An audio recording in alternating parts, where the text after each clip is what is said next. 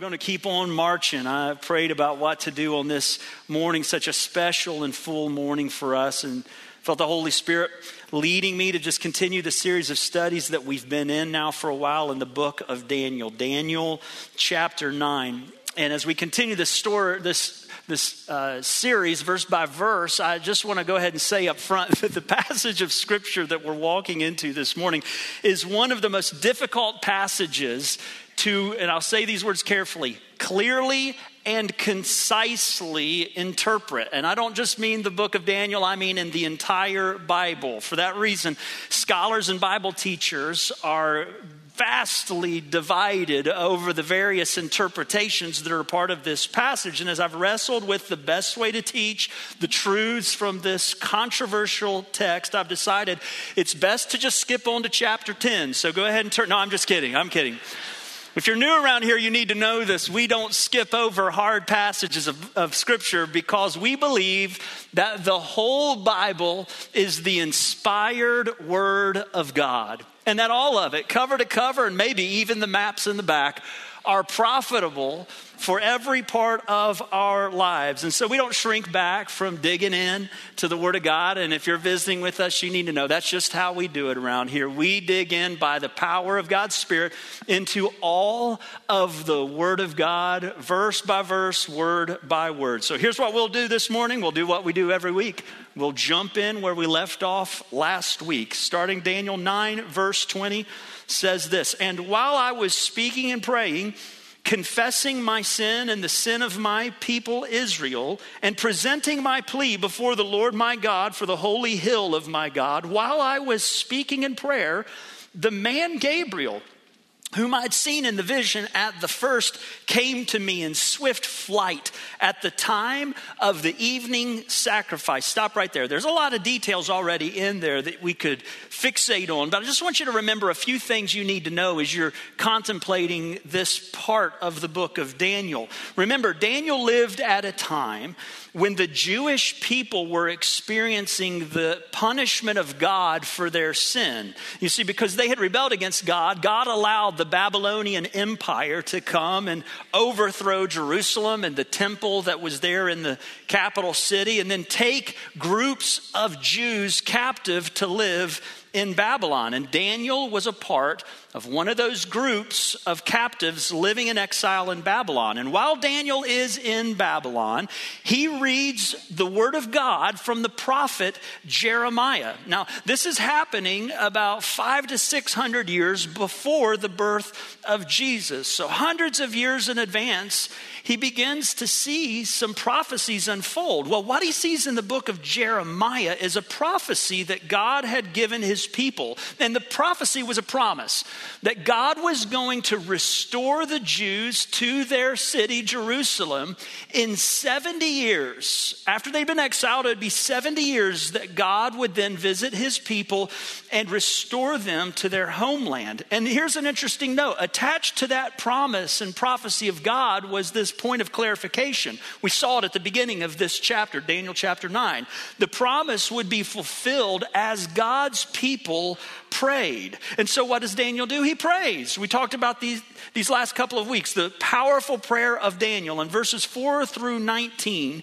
Daniel acknowledges his sin, he acknowledges the sin of his nation. He comes to God in prayer, and he asks God specifically to do three particular things to show mercy in dealing with sin, to bring glory to himself, and to work in a way that only he could. Okay, so that's the context for what we just read. Daniel's praying that prayer for God to show mercy to his people, glory to himself, and to work in a way that the whole world would see that only God could do something like that. And, the reason I bring that up and press in is because we just read, Daniel said, while I was praying that prayer, asking God to do that, connected to a prophecy about 70 years, God sent the angel Gabriel flying out of heaven like a man, and he had an answer for Daniel, an answer for his prayer. Look at verse 22. it says this He, Gabriel, the angel, in the form of a man, he made me understand, speaking with me and saying, Oh, Daniel, I have now come out to give you insight and understanding. At the beginning of your pleas for mercy, a word went out, and I have come to tell it to you. For you are greatly loved. Therefore, consider the word and understand the vision. That word consider, think about it. I hope you brought your thinking caps this morning because you're going to need them, bro.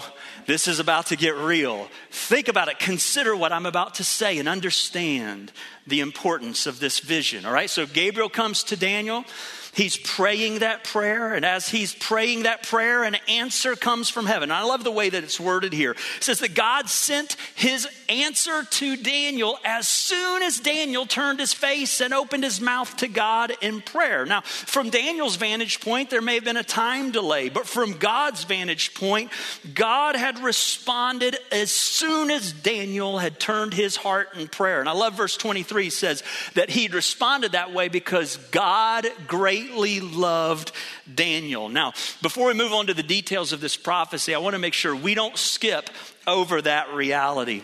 Listen to me, friend. If you're trusting in Jesus Christ as your Lord and Savior, I, I need you to hear something today. You are greatly loved by God.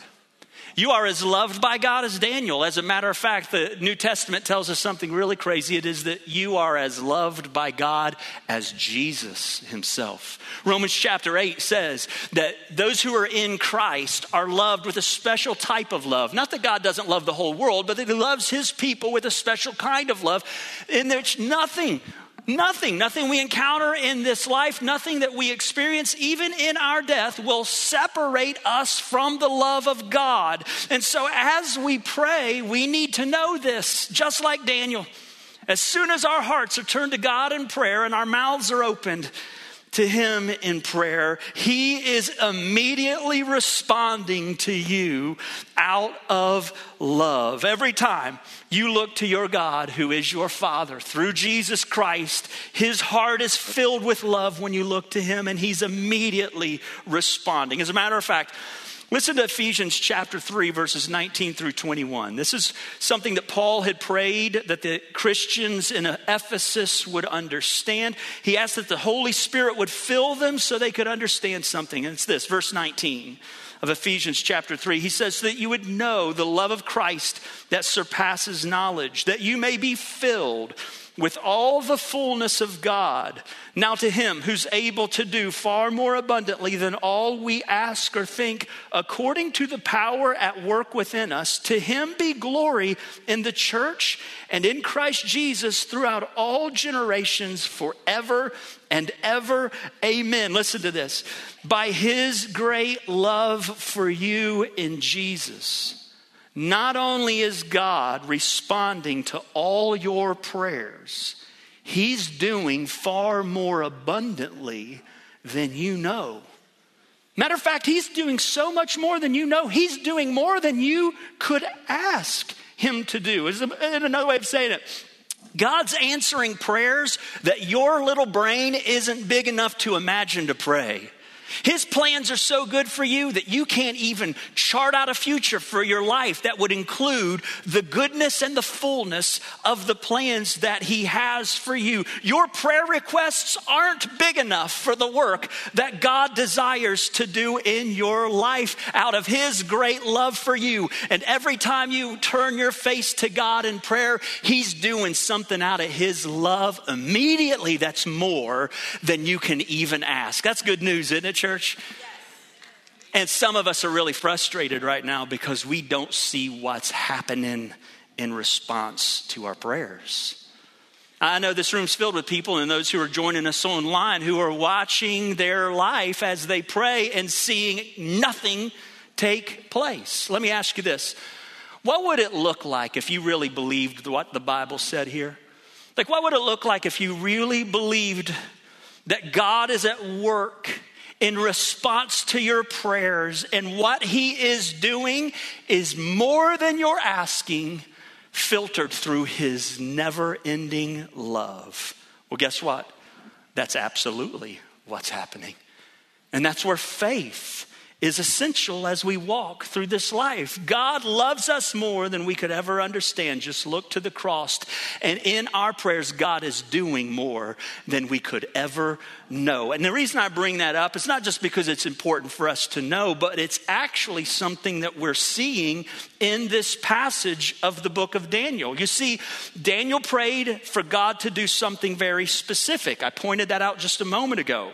And God responds immediately with a prayer. But here's the reality the prayer response that God brings Daniel is actually exceeding and abundantly more than what Daniel is asking God to do. Remember, Daniel's asking God to work for a 70 year period of time to be complete so that God would show mercy in response to people's sin, show glory to himself so the world would know how great he is, and do a work that only God could possibly do.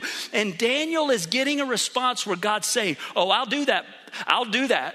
But I'll do a whole lot more than that. Now look at the rest of our text. Verse 24. Here's the message. Here's the response 70 weeks are decreed about your people and your holy city. That's the Jews and the city of Jerusalem.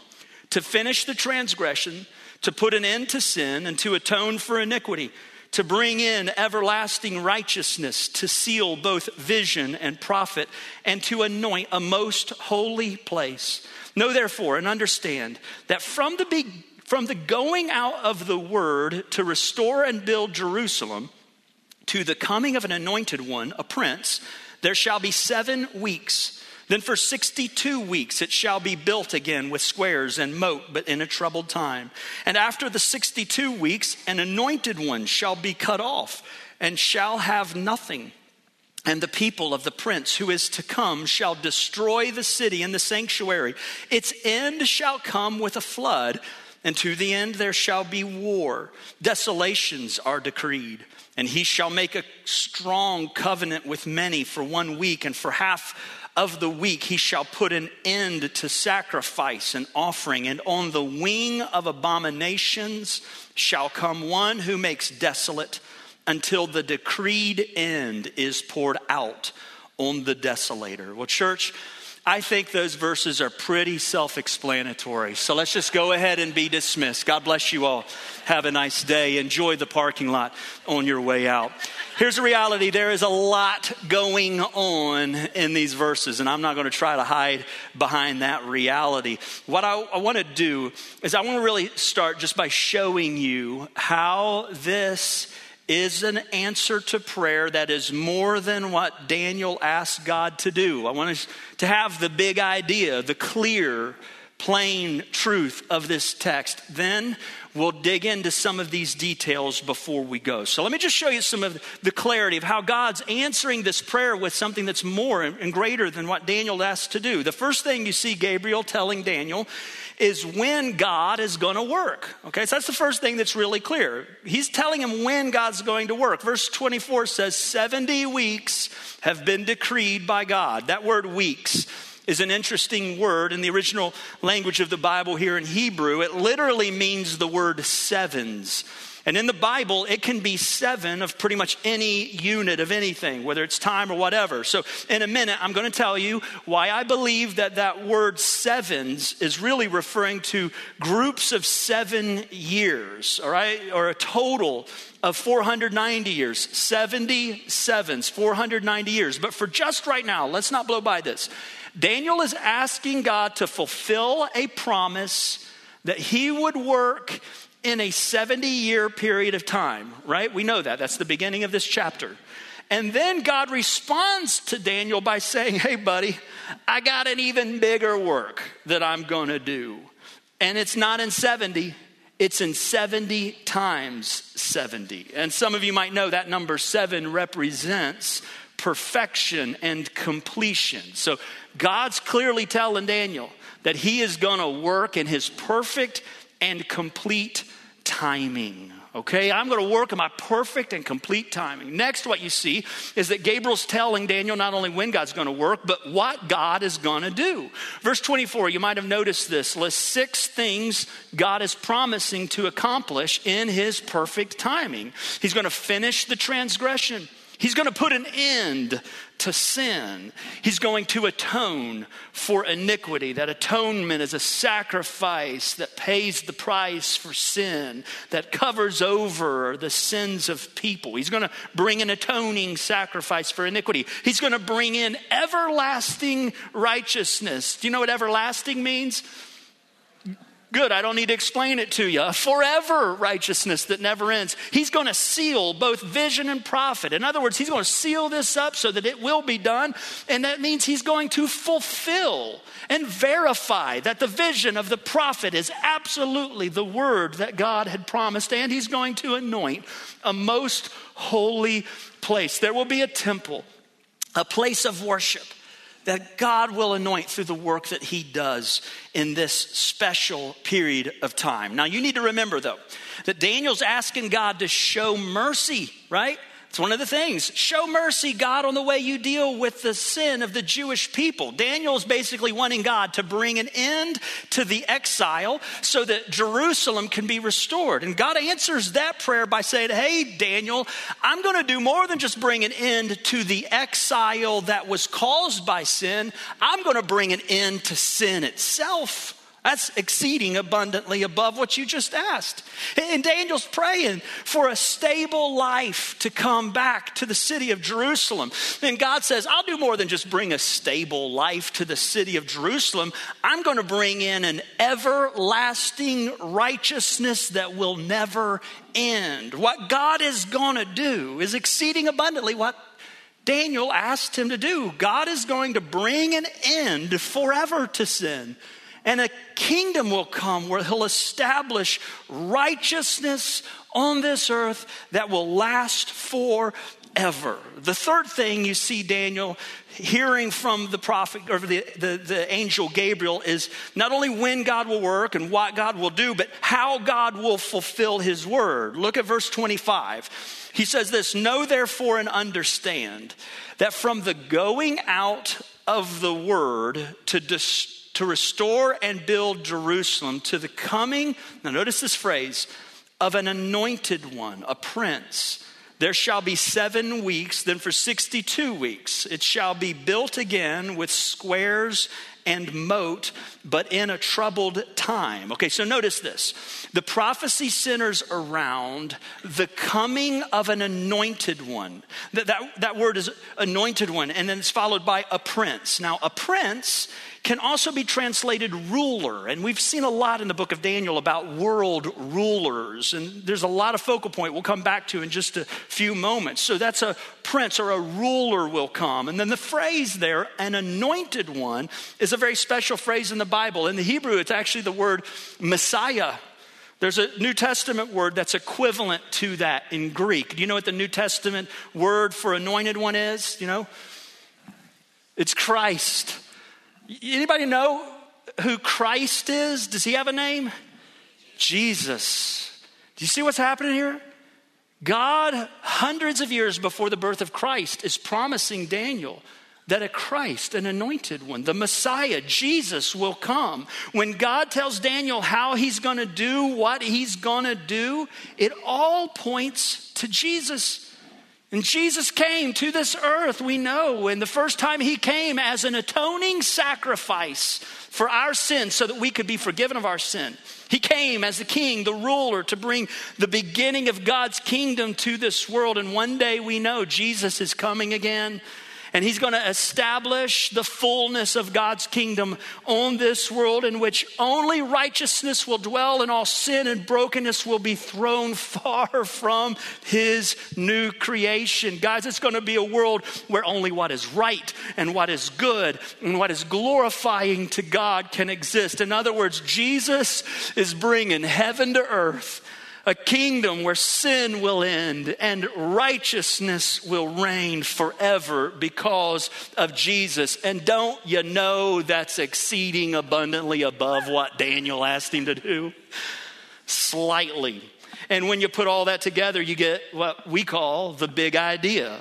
The big idea for this passage is this in God's perfect timing, He will bring an eternal kingdom where sin will end and righteousness will reign forever through the work of Jesus. Friend, hear the word of God for you today. In God's perfect timing, He will bring an eternal kingdom where sin will end and righteousness will reign forever through the work of Jesus Christ. You know, around here, we call that good news. and it never gets old, does it? Guys, at the exact right time, our great God is going to usher in a new kingdom a kingdom that will bring an end to all the messed up earthly kingdoms of this world. Did you know there's some messed up earthly kingdoms going around? You know that? Well, they're all coming to an end when Jesus comes back. We've seen this over and over in the book of Daniel, whether it was Nebuchadnezzar's dream in chapter 2 or Daniel's vision in chapters 7 and 8. Something God is hammering home over and over again is that there's a new kingdom coming and there's a new king who'll rule, and his name is Jesus. And that eternal kingdom is going to bring an end to every sinful, broken, painful dynamic of this earth. All the corruption, all the pain, all the sadness, all of the brokenness you live through because of sin, all of that is going to be replaced one day with joy and pleasure and righteousness forevermore. Guys, that's called good news today. Now, you can open up your Apple News app, you're not going to read it there because the world is not telling you the truth. And you're not hearing it anywhere but from God. But it's absolutely more real than any other headline you'll read today. Jesus is coming again. And he's bringing an end to all of the mess. And he's bringing a fullness to all of God's glory. And guys, I got to tell you, I find it an absolute shame that this passage of scripture that's clearly pointing to those beautiful truths is something that Christians fight and argue about in a way that just is not fitting for people who say they're looking forward to a glorious kingdom where they'll spend eternal fellowship with Jesus and one another. As a matter of fact, I've encountered Christians who are so aggressive with their views of the details on these passages of Scripture, they accuse other Christians of being unfaithful and ungodly simply because they don't believe with their specific interpretation of the details. That's a shame. And we don't want to be guilty of that. So we're not going to avoid digging into the details. We'll do that for about 15 minutes or so, which gives you a calculation on when you're getting to lunch today. But I'm not ashamed to say our pastors do not want to fight about the details of this text. So here's what I'm going to do. You ready for it? We're going to make a deal this morning. I'm going to try my best to help you see what I believe the details in this prophecy are referring to. And if you disagree with me, it's okay. I might disagree with me by next week, and that's all right. God greatly loves you, and so do I. And when you come up to me after this and you have your doctoral thesis on why I'm wrong, I'm going to respond like this Cool, bro. God greatly loves you, and so do I. Drop that off at the office. I got a file for that. Anyhow, here's what we're going to do with the rest of our time we're not going to fight, we're not going to argue. Right? We're going to dig into a few of these details for about 15 minutes, and then the end will close by just meditating for a moment on the big idea of this, this passage. So, prophecy nerds, start your engines here we go, and bring out your charts.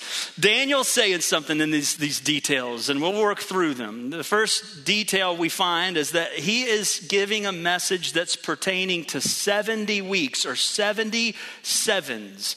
Now, there are some people who take that to be a figurative description as though God is just saying, Hey, I'm going to work in my perfect seven times 70 time frame. I actually take this prophecy to be a, a literal time frame, as though God is saying, Hey, I'm going to work in my perfect timing. It just so happens that my work is going to happen within the perfect time frame of 70 sevens. And there are two reasons, at least, that I believe this is literal. The first is because the context of this prophecy occurs in a chapter that is using the basis of another prophecy as its foundation, another time frame that was a literal 70 year time frame. And if that prophecy was literal, I actually take this expansion of that prophecy to be literal as well. Also, we'll notice in a second these 70 groups of sevens they're broken down really specifically. Verse 25 says there are going to be seven sevens,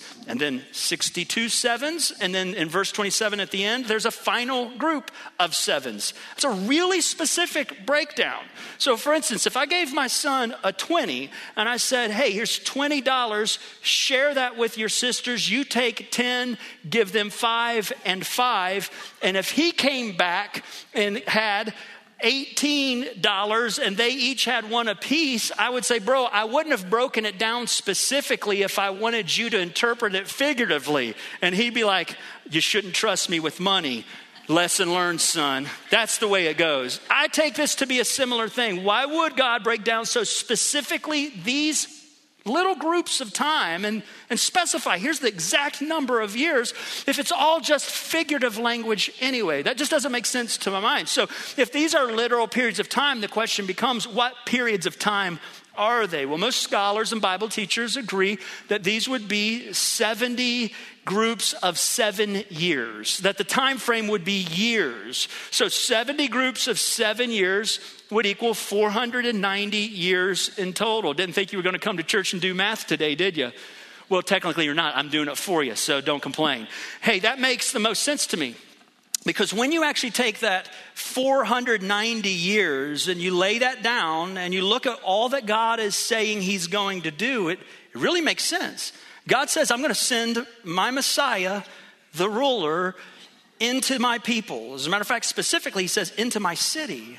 And I want you to notice how precisely God then begins talking about those periods of time. He connects all of those works he's going to do to coincide with those different groups of timing. And I'm going to read verse 25, but I'm going to read verse 25 from the New International Version. I usually teach out of the ESV, but there's something you should know about this translation or the translation of English Bibles. The original language of the Bible, largely here in the Old Testament, was Hebrew, and there aren't punctuation marks in the original language like we have in our English Bible. And here's what that means English translators then have to try their best to choose where to put the punctuation marks that are necessary for the English language. So they're, they're choosing those based on their best guess. And most modern translations of the Bible actually follow the punctuation of the NIV more than the ESV. And I think they get it correct. Listen to verse 25 from the NIV.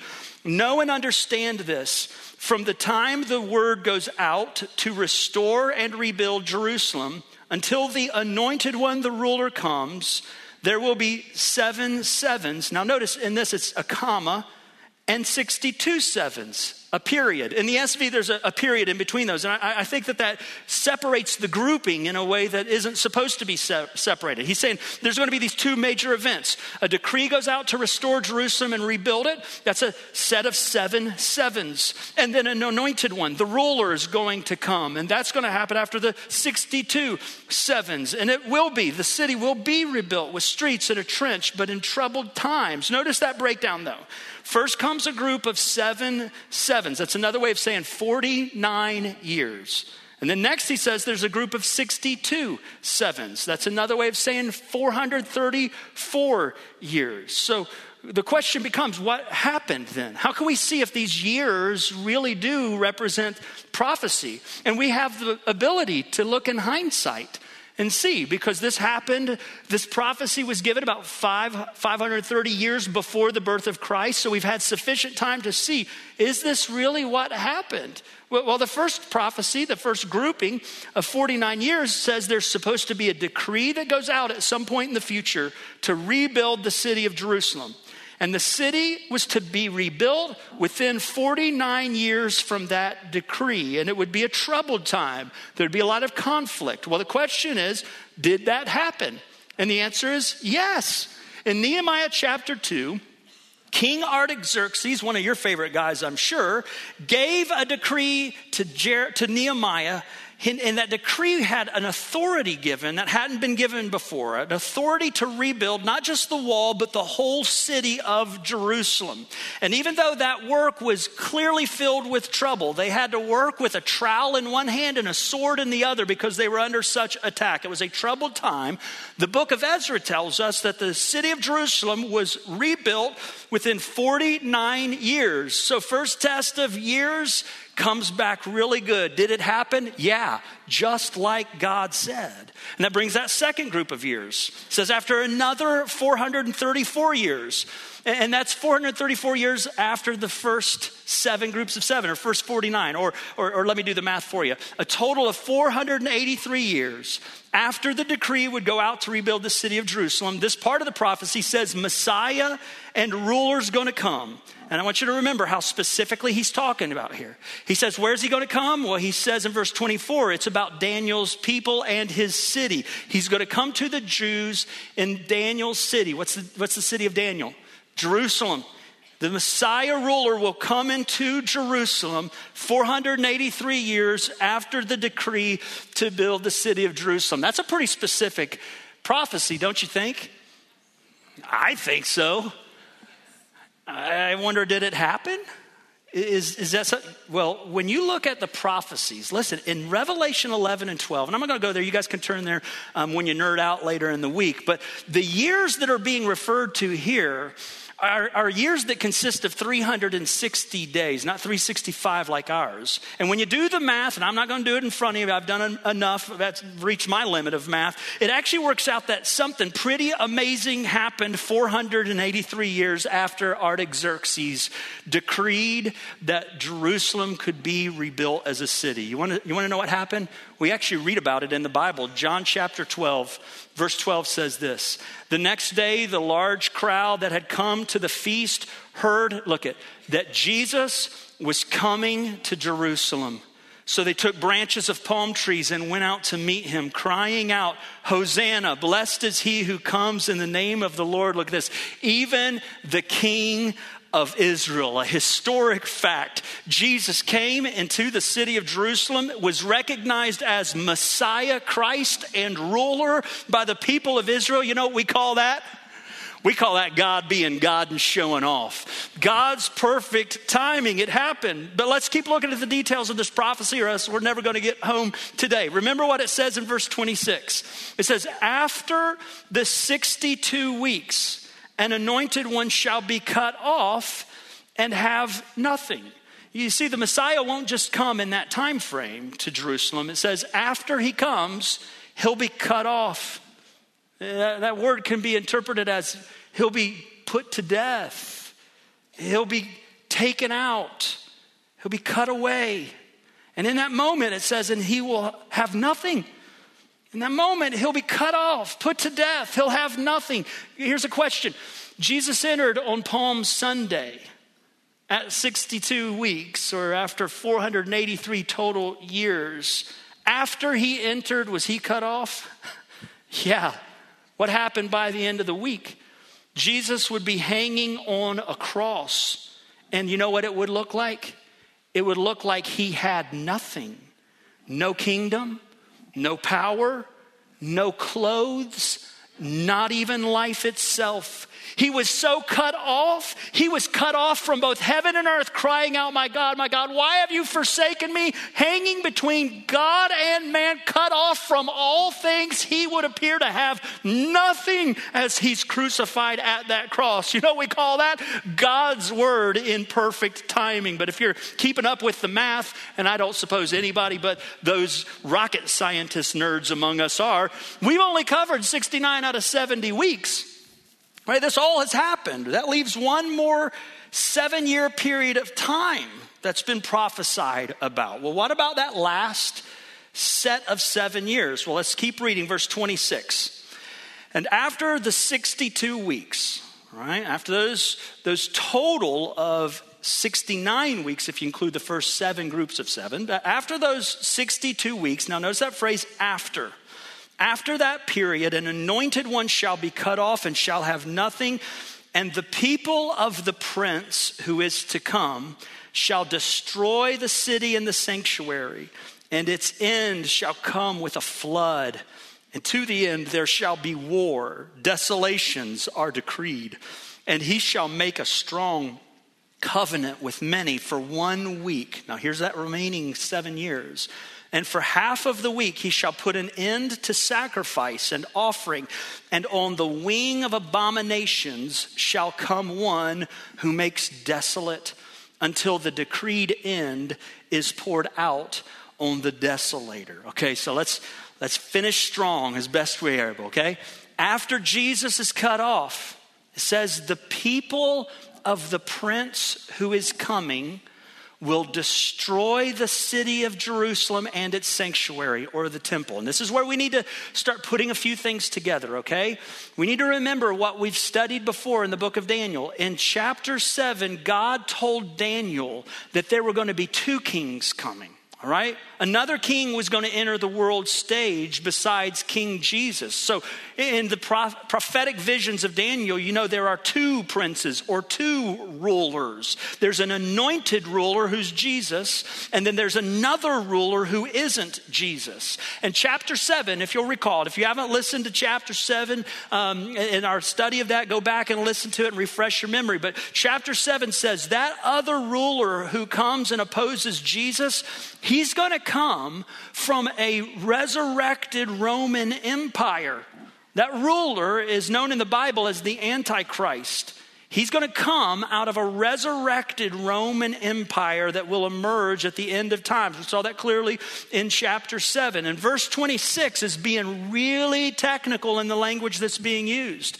Because verse 26 says this It's not that prince who will destroy Jerusalem and its temple. It says it's the people of that prince, of the Antichrist, who will destroy Jerusalem and the temple. And who were the people of the prince? Where would he come from? The Roman Empire. And the question is did that happen? Yes. You know this Rome destroyed Jerusalem and the temple in 70 AD. You know the wicked Roman ruler who did it? Titus. Emperor Titus, you know he was a bad dude, or at least physically strong and imposing with that kind of name. If you're visiting here, I want to introduce myself. My name's Titus Green. That's the joke. The Roman Empire came just like this text. The people of the prince who would come. The Roman Empire came and fulfilled that part of the prophecy as well. And then you need to notice something else. The destruction of Jerusalem, it says, happens after the 69 weeks or the 69 sevens but you got to notice this it doesn't seem to happen inside the last group of seven either. In, in, essence, those final seven years are waiting for a significant event. What is that event? Well, verse 27 says that the Antichrist is going to come and he's going to make a covenant with many. Now, now, without a doubt, that will include Israel. It could actually re- refer to all the nations of the world. We looked at how he will have the nations under his power. And for those final seven years, the Antichrist will rule with a mighty strong covenant on this earth. But halfway through, he will break that covenant, or three and a half years, and he will put an end to sacrifice and offering. And then during that time, verse 27 says, he's going to bring desolation. That's why it's called the Great Tribulation. He will bring desolation and destruction until he meets his final end. And you need to remember, it's exactly what we saw in Daniel chapter 7. Let's just look at those verses really quickly before we close. It says, He, the Antichrist, in 725, he will speak words against the Most High and will wear out the saints of the Most High and shall think to change the times and the law, and they shall be given into his hand for a time and for times and half a time. Okay, so a time is one, times is two, half a time is half a time, all right? That adds up to three and a half times or years. Three and a half years, just like this prophecy of Daniel 9. But the court shall sit in judgment, and his dominion shall be taken away to be consumed and destroyed to the end. And the kingdom and the dominion and the greatness of the kingdoms under the whole heaven shall be given to the people of the saints of the Most High, those who are in Christ, the saints. His kingdom shall be an everlasting kingdom, and all dominions shall serve and obey him, meaning Jesus. Here's the reality Jesus is coming again, church. At the end of the great tribulation, he's going to put an end to the Antichrist who is coming, and he will establish his perfect kingdom on this earth. And do you know why we have reason to believe that? Because every word of God in prophetic vision has happened just like God said it would. You have to turn a blind eye to the fact that history reveals that our God has promised to do something only He could do. If a man made the type of predictions and promises that came true this specifically, this world would hail him as a God. So, why don't we receive Jesus as one? Guys, Jesus will come, and when he does, that's when the fullness of that sixfold work of Christ will be realized. He'll put a forever end to sin. Now, Christ already died on the cross as the atonement for our sins so that we could be forgiven. But there's a season we're living in where, do, do you know this? Sin hasn't come to an end yet. Y'all know that? Some of y'all know that? Some of you wise know that. You see it, right? In all of our lives, in yourself. And He's going to put an end to that. Did you know that righteousness isn't reigning completely on the earth today? Have you looked at Washington, D.C. lately? Righteousness, and there's a day that's coming when it will. Christ will return and he will establish a kingdom where sin will end forever and only righteousness will reign. And that brings us back to our big idea as we close. In God's perfect timing, he will bring an end to sin and righteousness will reign forever through the work of Jesus. Church, Jesus is coming again. He is coming again. And, if you are visiting with us, you need to know we are a people who are not perfect and do not claim to be. We are a people who are fine, though, being peculiar to the world around us. We really do believe that Jesus Christ is real and alive and is God in the flesh. And we really do believe that the day is coming soon when Jesus Christ will come again. And when he comes, he will put an end to sin forever.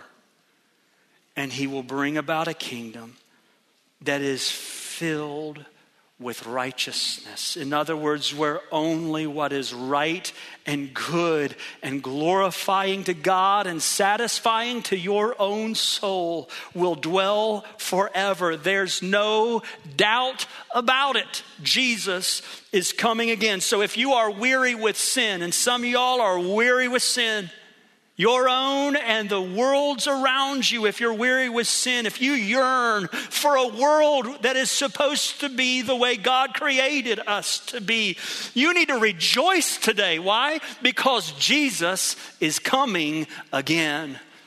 And for those of you who feel that pain in your heart, where you know it's not as it should be, that pain is there because of sin, and you need to know this there's a day where that pain will be removed because Jesus will make it all that it was meant to be and more when Jesus comes again. There's no question about it.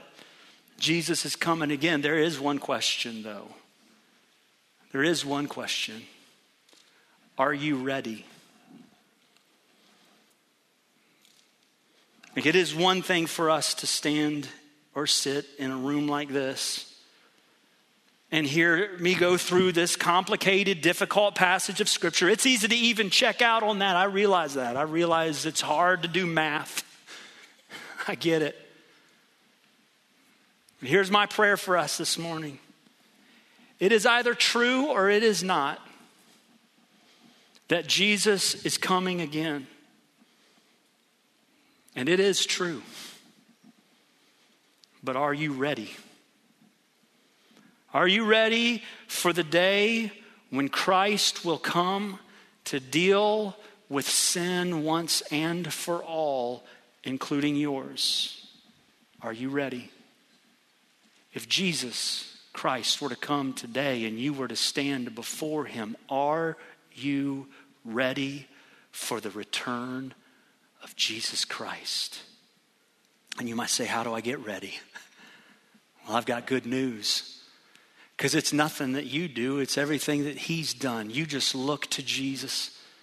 And by faith, trust in Him that He did come already the first time to provide forgiveness atonement for the sin that you and I have committed. And if you'll place your faith and trust in Jesus as your Lord and Savior, the Bible promises this everyone who calls on Jesus will be saved in every way they need to be saved. You'll be readied for the return of Christ if you trust in Him today as Lord and Savior. You want to be ready for the return of Christ? Then turn to Jesus and in faith trust in him. Jesus is coming again. There's no question about it. The only question is this Are you ready when he does? And I'd like to ask you to bow your heads and let's enter into a moment of reflection. And some of you would say, I am ready for the return of Christ. I'm more than ready. Would you give thanks today if that's in you? Would you give thanks that God has so clearly laid out for us the prophecies and promises strengthen our faith that Jesus is coming again, just like God said. Give thanks and joy. But some of you in this place, some that are joining us online, in all honesty, there was something in your heart. I believe it was the Spirit of God who revealed that in the truth, you would have to say, I am not ready. I'm not ready, whether it's for the return of Christ and I'll see him and stand before him as the judge, or if I were to die today and see him and stand before him as judge. I'm not ready right now, right now. Do not delay. Today is the day of salvation. Would you call on Jesus? Acknowledge that you have sinned against God you've broken his law and his command, and that you can't make yourself right. No matter how hard you've tried, you can't fix what's broken in you. That's why you need Jesus. And right now, would you call on Jesus in faith? Acknowledge Jesus, I believe that you have come to this earth already, lived the life I couldn't live, a perfect, obedient life before God.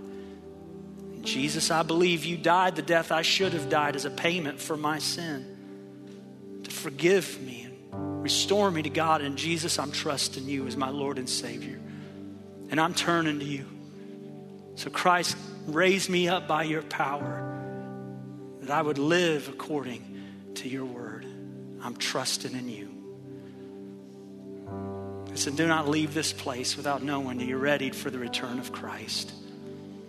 Lord, we ask that you would fill our hearts with faith today to believe your word and God, I know that there's a lot more that we could talk about in the intricacies of one of the most difficult passages in the entire Bible, but I pray that you'd make the plain things the main things in our heart, and that we would live with faith and joy, looking for our hope to come in the person of Jesus, knowing He is coming again. May we leave this place by your grace filled with happy hearts in Christ. In Jesus' name I pray.